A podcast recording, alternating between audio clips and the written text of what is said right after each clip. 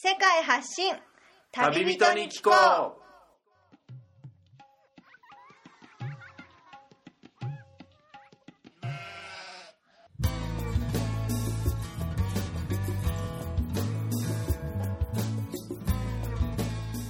この番組は世界各地で出会った興味深い日本人の旅人にざっくばらんにいろいろなことをインタビューしていく番組です。現地での旅の話の本編と脱線話のアフタートークの2本立てでお送りします。さて今回の旅人からは世界のどんなぶっ飛び話が聞けるのでしょうか？皆さんこんにちは。現地から直送世界発信旅人に聞こうお届けするのはみつるです。前回に引き続き、えーモザンビークに滞在をしているんですが首都のマプトというところまでやってきました。でこのマプトで、えーまた現地在住の日本人の方にお会いすることができたのでえーモザンビークの国についてのお話とえー現地での活動についてのお話と2ついろいろ聞いていこうかと思います。えーそれでは今回のゲスト岸さんですね。よろしくお願いします、はいよろしくお願いします。このマプトは僕はモザンビークをゆっくりゆっくり南下してきたんですけれどもモザンビーク国が結構細長くてね。はい、首都が一番この下にあって、南部の方のあ北部の方の人たちはなんか首都に用事がある時にものすごくこれ時間がかかるんじゃないかなというふうに思いますよね、そうなんですよね。はい。あの北の方のはい。北の端じゃないんですけど、はい。ナンプラっていうところがあるんですけど、あ大きな都市が、ええはい、ナンプラまでマプトから飛行機で2時間。あ飛行機で2時間。2時間です。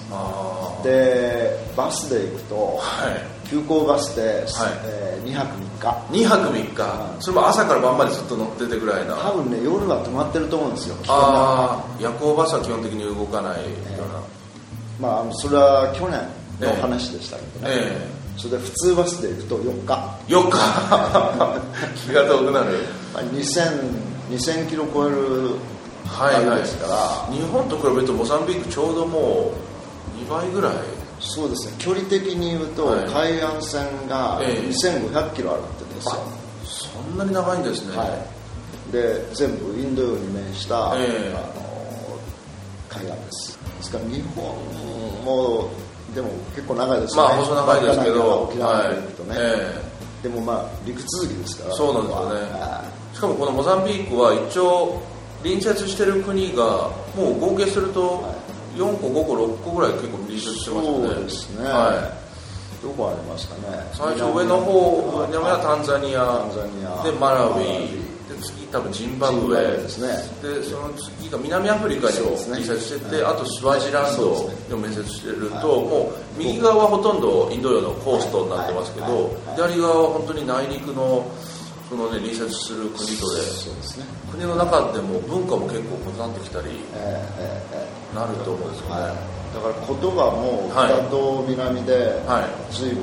ローカルローカルの言葉が違いますから、あそうですか、はい、で例えば、はい。マプトのあたりで「ありがとう」ってカニマンボって言うんですよね、ああはいカリマンボ聞きますね。でも北の方に行くと全く違う言葉で私知らないんですけどね。え全く通じないえと言ってはました。あそうですか。はい基本的に。はこのポルトガル支配下に置かれてたポルトガル語でカバーはされているもののまあ、まあそう言いますけどね。言いますけど、あ都会にいると、え結構ポルトガル語通じますよね、でも田舎に行くとやっぱりそうですね、は農家の人たちははい。ダメじゃないですか、ああ、はやっぱり現地特有の言葉で。い、そうです。うんそうなりますよね。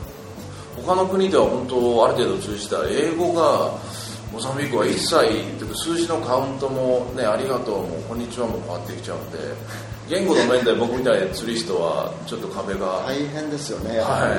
あの英語がやっぱりねもう思わぬ人がつ英語を話す時もあるんですよ。あそうなんですか。ええ。え例えばある時バスに乗ってはい。1時間ほどバスの中で車掌と話してたんですよ。あで考えてみたら全部英語ですよね。ところが、あはい。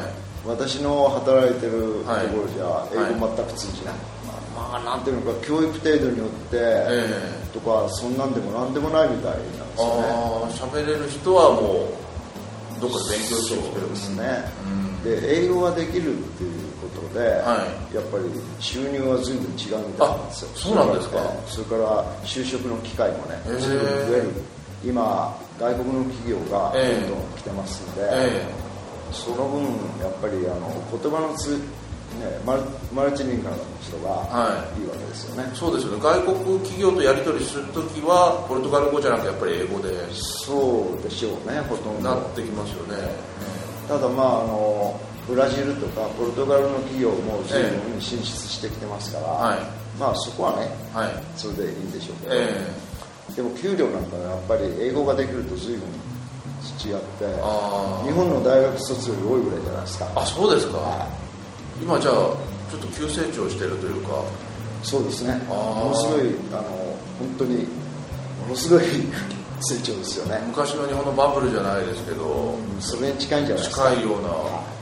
この首都マプトでこの岸さんはお住まいになられているということで、お住まいの家の家賃とかもやっぱり田舎とかと比べて。そうですね、い。あの例えばあの一番最初に入ったアパートで、ええ。私は1350ドルだったんですよ。あでも、はい。前の人は1150ドル。あ開きが。はい。だから200ドルた上がって。値上げされたと。それで途中にちょっと、はい。あのまあ誰か別の人が借りてたみたいなんですけど、あはい。その時はうー1250ん。でそれ2ヶ月借りて、はい。で私はその後前の人から3ヶ月目に行って200ドル上がってえ。それで1年経って、はい。あ1年も経たないうちだったかな、えはい。1450ドルああ年々年々。そうなんですよ。あだからとってもねやっぱりあの物価も高いし、ええ。今特にすごいあの急上昇でしょうね。ああ。その辺りのことは旅行者としてもちょっと宿の値段も高かったり。はいそうですね。はい、僕なんかはテントを持参してテント泊キャンプ泊ではい。泊まったりしてしのいだりしてますけど、はい。まあ、この首都マプトはやっぱり一番の都会ということで、はい。い、ろんな人も集まるプラスそうなってくるとやっぱり犯罪率とか治安のこととかもちょっと懸念が出てきますよね。そうですね、はい。例えばねあの犯罪の前に例えば車。あはい。私2013年ですか。2年前に来た時に比べて、はい。車の数がまはい。あすごく増えましたね、あ本当ですか？はい。はそれで、まあ、それだけお金も流れ込んできてるでしあょあで日本の中古車がものすごいんですよ。そうですよね、はい。この現地の乗り合いバス通称シャパと呼ばれる、はい。はい。あれなんかほとんど日本車で。そうですね。えでねその一方でねすごいことがあるんですけど、ええ。私あのここから15キロぐらい離れたところに勤務先があるんですけど、オフィスが。そこ南アフリカから来る道があるんですよ、えで毎週2回ぐらいええ。あの BMW の新車をえトレーラーに9台乗せて、はあ。そのトレーラーがはい。コンボイで来るから56台一緒ですかね。え毎週来るんですよね。え何のために？そうですよね。それだけ売れるんですよ。あ売れるから。買う人がいるから。ベンツとかはい。片一方にはもうそういう車買う人もいますしうねん。だからまあ車がこんだけ増えてるってことは首都にはすごいお金は流入してうん。でそれだけ物価も上がってる、で同時にはい。犯罪もあ格差広がりますからね。あはい。多くなってんじゃないですか。そうですよね。やっぱりあの犯罪って言ってもはい。産業ですからね。あ産業になっちゃうぐらいなんですか。ちょっと旅行者からすると怖くて仕方ないですけど。はこれ冗談みたいな話なんですけどいね、ええでも本当にあるあ話で。の日本でえ私あの開発途上国で仕事してるもんだからあ以前から。たもんだから、はい。いろんな国にお住まいになられて、ええ。それでやっぱりこう昔のことが気になる、いやええ昔の生活はこんなもんだったのかなって想像してそうですね。で日本の平安時代の本ことを職業って何があったかって調べたんですよ、ええ。はい。そしたら、はなん8つほどありましたけどね、ええ。そのうちの1つにね、はい。あの強盗。それ昔の文献にも。あるんですよ。はあ。だから平安時代に、はい。まあ日本でやっぱりあのなりわいの一つとしてえその強盗ねええ。盗賊っていうのが。盗賊っていう名前で。だからここにね、ええ。それあったって不思議じゃないですよ。確かに山だったら山賊海だったら海賊みたいな。はそうそうそう。あ。だからまあちょっとね、ええ。我々今の日本の人のはい。センスから言うとはい。ずれてしまうけど、はい。まああれでしょう。そうやって生きてんだっていう証拠でしょ。ああ だからお住まいになられてる人でも本当に夜7時8時以降暗くなってからはあまり出ないようにしたり、はい。人通りが少ないところには行かないようにしたり。でもそうですね。朝例えばランニングとかジョギングとかしてる分にでも人によってはなんか被害に遭われたりとか、ええ。ええああるんですか？あるんですよ。だから朝ジョギングしてて、はい。あの茂みの横を走ってたらいきなりナイフ持ったのが飛んできたとかね、それからまあそれとはまあ違うんでしょうけど、ええ。夜例えばタクシーに乗ったら、えいきなり暗いところで車止められて、はぬい。ぐるみ取られたとかね。まあすすごく多いですよ。ちょっと本当にもう気をつける分にそうですね。は本当にええ重々やっておかないと、そうですねだからまあ注意してはい。やったその余分なお金を持たないとかね。そうですね。そうですよね、はい。それであんまり夜遅くまで、えあの出歩かないとかね、はい。それってすごいやっぱり注意しなきゃならないことじゃないですか。そうですね。他の国でもそうですけど、まあ、この人マプトに暮らしてる人でも、やっぱり日々やっぱ気を緩めずやっておられるということ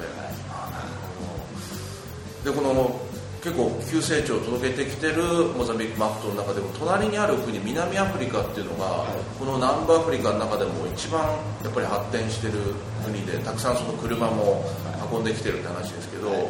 この道路状況とかは、はい。モザンビーク国内はどうですかね？やっぱりまだガタガタ道であったり。幹線道路は随分良くなってきてるんですよ。あそうですか。はい。それでマプトのはい。周辺も、はい。あれなんですよね、はい例えばあの今まで足りなかった道を整備するっていうことが、はい。あのあるんですけど、はい。まあ、それはあれでしょうね。整備が進んでいけば、はい。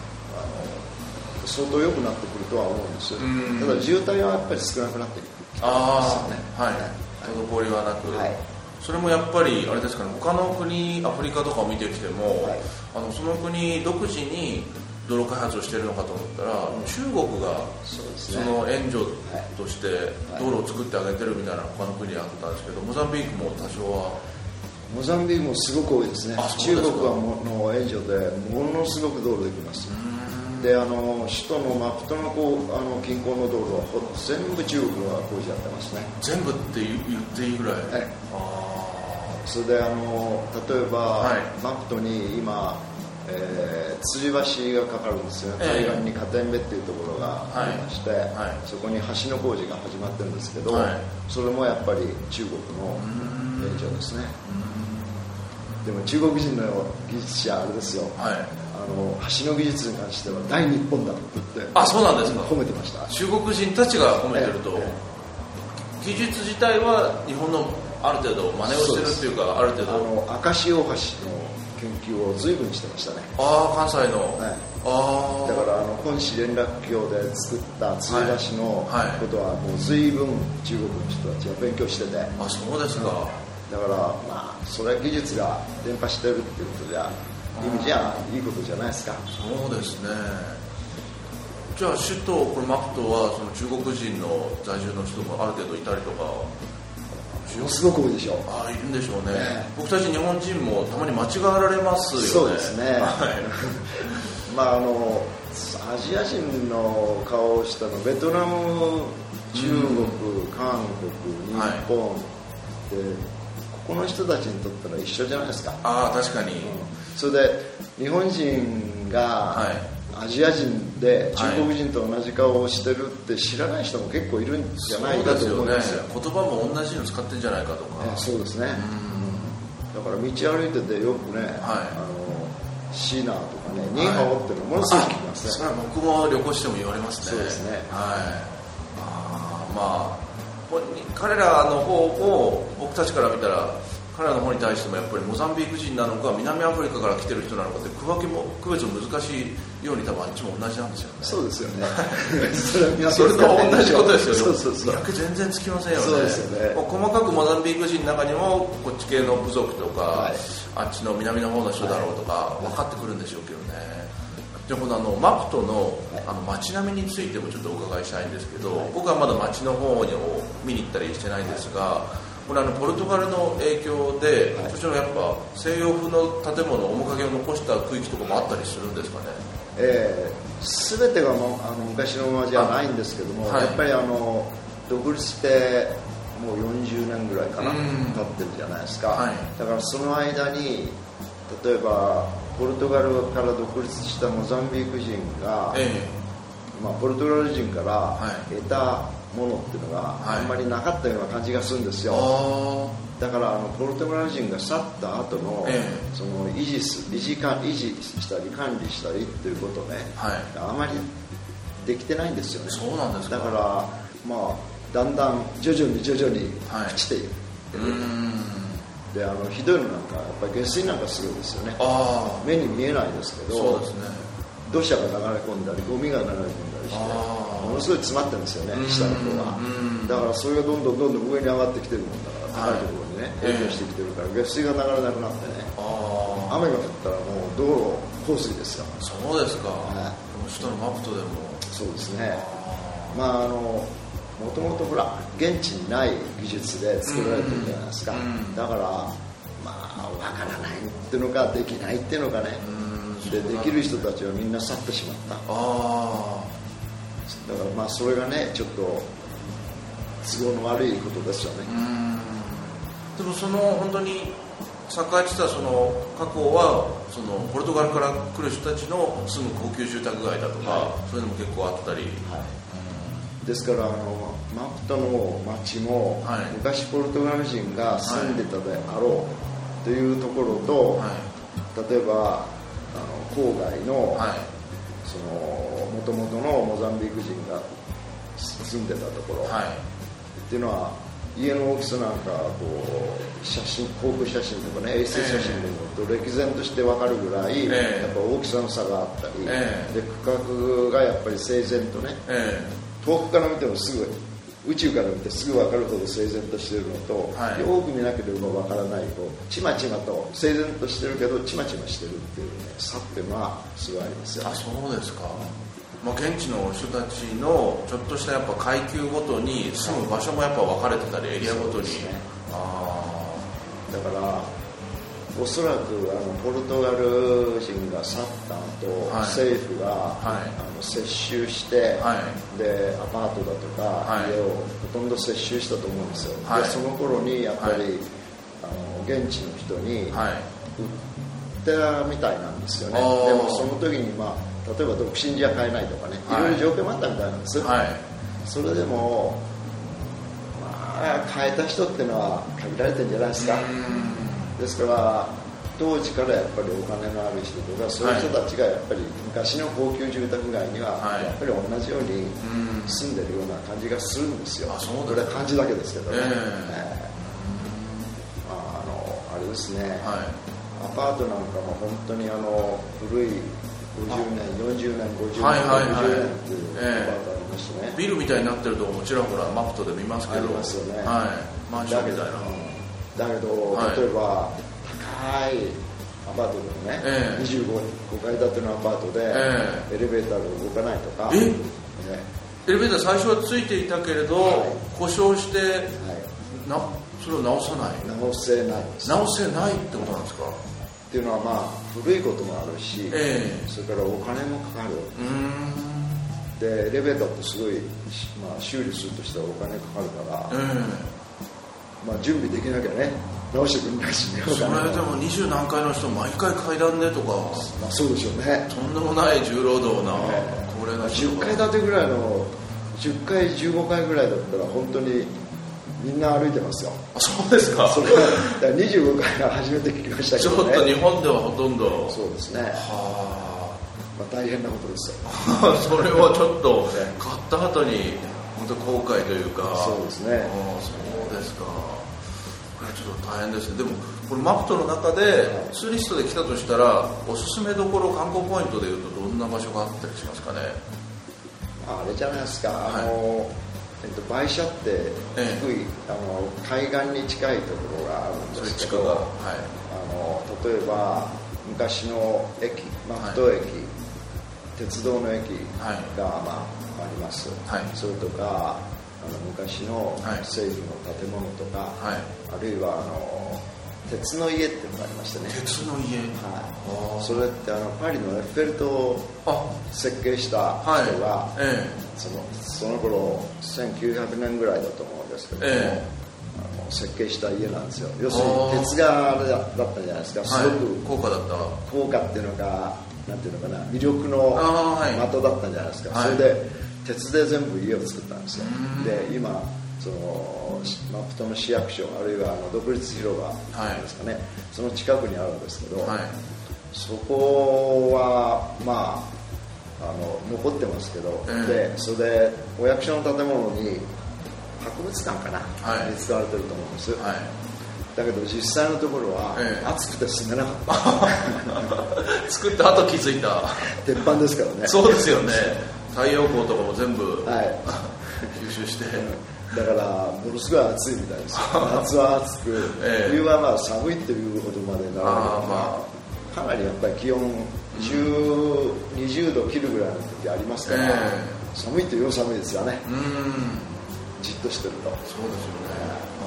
それとかねだからそういうところそれからその横のには、えっと、今工事中なんですけど、えなんつったかな。大きな公園があるんですよ、はい、植物園が昔はあったみたいで、えー、それで今整備してますわ、はい、でそういうところを中心にして、はい、まあ、昔の街並みの保全地区があります、でそこは多分、えー、ツーリストがそうですね、歩いてぐるっと回って最大45時間かな。そんなにでも大きい公園なんですね。いや公園っていうかその地域全体。地域全体地域全体。なるほど。多分2キロ四方ぐらいじゃないかと思うんですよ、えー、その中にあちらこちらに美術館があったり、はい、公園があったり、それからそういう古い建物があったり、えー、あったりね、はい、港があったりっていう,、はい、というところ。それから要塞もありますね。要塞も。ああじゃあその当時栄えてたものの繁栄を極めてその建造物は市内で見て回れるものがいいそうですね。でそれ以外にほとんどないですよ。ねああとはやっぱり海が綺麗だっていうので、はい、でもまあマプトの近くはね、えー、あんまりないですから。人ですから、はい、船で2時間2時間か3時間ぐらいかけると、えーと、イニャカっていう島があるんですけど、はい、ポルトガル島とかイニャカ島とかっていう島のあたり、えー、それも一つのツーリストスポットにはなってるけど、はい、遊びに。何にもないですよね。まあこっちの本当よりは自然が綺麗なだったりそうです。海の周りでその魚も結構いたりとか、はい、そうですか私もマプト以外のところあんまり知らないもんですからね、それとあれですかねちょっと足を伸ばせば、はい、例えばスワジランドまであはい。隣のすぐですからそうですよね。3時間か4時間ぐらいで。すごく距離的に近いですよね地図上で。だからそこにの方に行くとねやっぱり、はい、あの緑が豊かで。そうですよね。で大きな貯水池があって、うん、その近くにはバナナ園がたくさんあるとかね。バナナ園が、ね、そのババナナ園はモザンビーク人が経営して作られてる。ほとんど南アフリカの人だと思います。そうなんですか、はい。でバナナを輸出してるんですよねへえ。まあローチンが安いから。あいけるでしょああそんなようなぐらいしかないんじゃないですか。それとねもう一つはね、はい、そういえばマフトから南アフリカですけどクルーバーパークってのがあるんですよね、はい、でクルーバーパークの入り口の一番あのモザンビークに近いところまでですと、はい、2時間。2時間。ぐらいで行くと思いますね、はい。それはそれでまた違いが見れて、はい、すごい違いがありますから。そうあ、そうですか、はい、本当にあのモザンビークの自然は、あのクルーガーパークの、はい、あれですね保護区のような自然でした、はい、あそうですか、はい、開発が進んでないっていうことですからね。あ、はい。まあ、本当に南アフリカが結構ヨーロッパ並みというか、かなり発展も遂げきってるっていうか。そうですか。じゃああの都市マプトのこと以外で田舎の方に行けば行くほどやっぱりまだ自然がまだ豊かなモザンビークかと思うんですけどあのちらっと聞いた話でいまだにその例えば病院だったりそういう最先端の医療を受ける場合は、まあ、西洋のちゃんとした医療があるって聞いたんですけど、そうじゃないもっとローカルの方に行けば行くほど、ある種なんですかね呪術師というかそういった力で人々を治してるみたいなのもまだあるみたいなちらっと聞いたんですけどそれは本当なんですね。という話よくあの聞きましたね。それと何か新聞か何かにで見たんですけど、はい、その今までは近代医学だけで西洋医学だけでやってたんだけど、はい、やっぱりそれだけじゃお医者さんが足りないんででローカルな医術ね、はい、それも認めて認めざるを得ないっていうかな。認める積極的に認めるっていう認めざるを得ない。というのであの書いてあるのがありました、はい、でそれはねローカルのあの医術を3段階ぐらいに分けてたんですよ。3段階、ええ。はい、で一番あのあれ治療する技術例えば生薬を使うとかいろいろありますよね、はい、それは多分一番上に位置してると思うんですよ、はい、あのまあ、信頼できる。はい、西洋医学に近い薬が、まあ、化学薬品じゃない生薬を使う薬で、えー、まあ、治療する、えー、そういうランクと、はい、それからその次とその、まあ、一番下があるんですけど一番下になると、まあ、まじないというか祈祷とかそれがそれに近い。の世界、はい、だからまあそれもね、はい、心理的な効果さえありゃ、うん、ありますからね。そうでしょうね、信じる者は救われる、はい、病は気から。そうそうそうだから全く否定すべきものでもないだろう。ただ効果はね多分何かあるか心理的なことは大きいと思うんですよね。でもそれでも治るんであればね、えー、やっぱり助かりますよね。そうですね。それもまだ日本で言ったらほとんどあんまりもう民間にはあんまり聞かないですけど まだ残ってると、はいまあ、病は気からって言いますからね。そうですよね。気持ちよくなることによって治るんであれば、えーはい、そこはやっぱり医療といえば医療ですよね。医療行為にね入れまあそうですね。だからやっぱりそういうことはやっぱり残ってるし、えー、現実にそういう人しかいないような過疎のところはいっぱいありますよね。あそうですか、はい、本当にだからそういうところであの西洋医学じゃないと医師じゃないっていうような医療行為をしちゃいけないってしてしまったら、えー、まあみんな見殺しにすることになるんですよね。だからまあこの国でも見直したと思うんですよね、昔ながらあったもので、はい、それなりの効果が認められるのは、まあ、認めていきましょうって、はい。ということだと思います。そうですか、ただね、はい、それの裏側もあるんですけどね、はい、例えば、まあ、日本じゃ毒を盛るなんていう話は、えー、今時ないでしょうけど聞かないですけどね。でも昔の話にはね、えー、毒を持って殺したって結構あるじゃないですか。暗殺したみたいな、はい、でそういう話っていうのは、はい、まあ、私も知ってる人が、聞いたから、ないわけじゃないんですよね、モザンビークでは、はい、今でも。今でも。それで毒を持って例えば、そのなんていうのかな、はい。放心状態に人をしてしまう、えー、という毒もあるし、えー、その放心状態をまたどあの別のものを入れて飲ませると元に戻るとかね、え。ー、そういうのもあるんだそうです。だから、はい。例えばその集団で人がたくさんいるところで、何か悪いことをしててもみんなもぼーっと見てる。ええ。ー、あこれなんか毒持ったら来られたんじゃないか。あ自分が、うん、っていうふうにやっぱり話を聞いてね、えー、その当事者はみんな毒盛られてるから、えー、放心状態。でそこで平然と泥棒を働くと。かもうそれはもう自分はもうあんまり体が動かないというか。そうですね。他の人たちはだから見てるだけでだけどそれが何してるのかもわからんけどぼーっと見てる。そそこで堂々とまああの泥棒に近いようなことができる。はい。ほんででもある時にハッとみんなが気が付く、えー、その時は着付け薬飲ませたんじゃないかと。でも嘘なんてか分かんないですよ。でもそういう話もないわけじゃないって言いますか。そんなちょっと日本では大昔の話みたいなのがまあどっかでモザンビークのまだ今現在あると。そうですか。それとかね、はい毒針の話もありましたね。毒針ですか？ええ。で例えば、い。前の日から、い。あのなんか儀式をするので席を作っておいたら、ええ。その誰がどこに座るか分かるじゃないですか椅子にはい。そしたらこいつをなんとかしてやらなきゃいかんって思うやつがね、え夜のうちに毒針を刺しておいて座ってチクッと刺さったら、はいはいはい。まあ、それでね、はい。あの死んでしまうような、え。というようなトリックもあるらしいんですよ。えらしいと。だからあの、まあ、聞いた話ですけどね、はい。うんとかいそういうことを重要なそういうのをやるときはね、はい。その場になって一層準備するとあはい。前の日からじゃ危ない。なるほど。でもその時に出される飲み物とかねそういうのまではなかなかチェックできないというか。だからそこで毒もられたらみんなみんなそうするじゃないじゃないですか。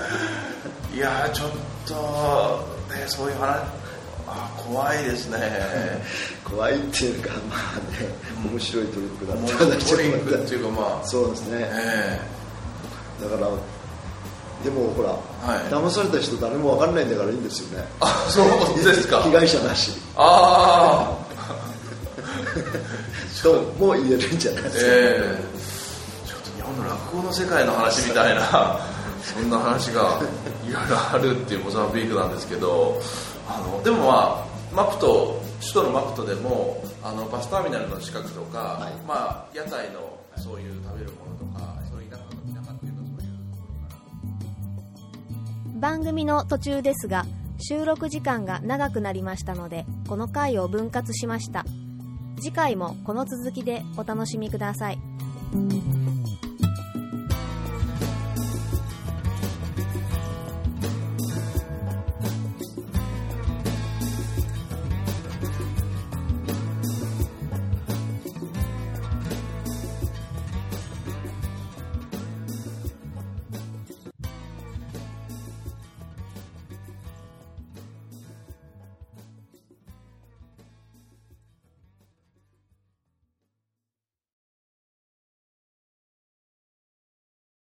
この番組はバックパッカーを応援するたびたびプロジェクトの提供でお送りしました。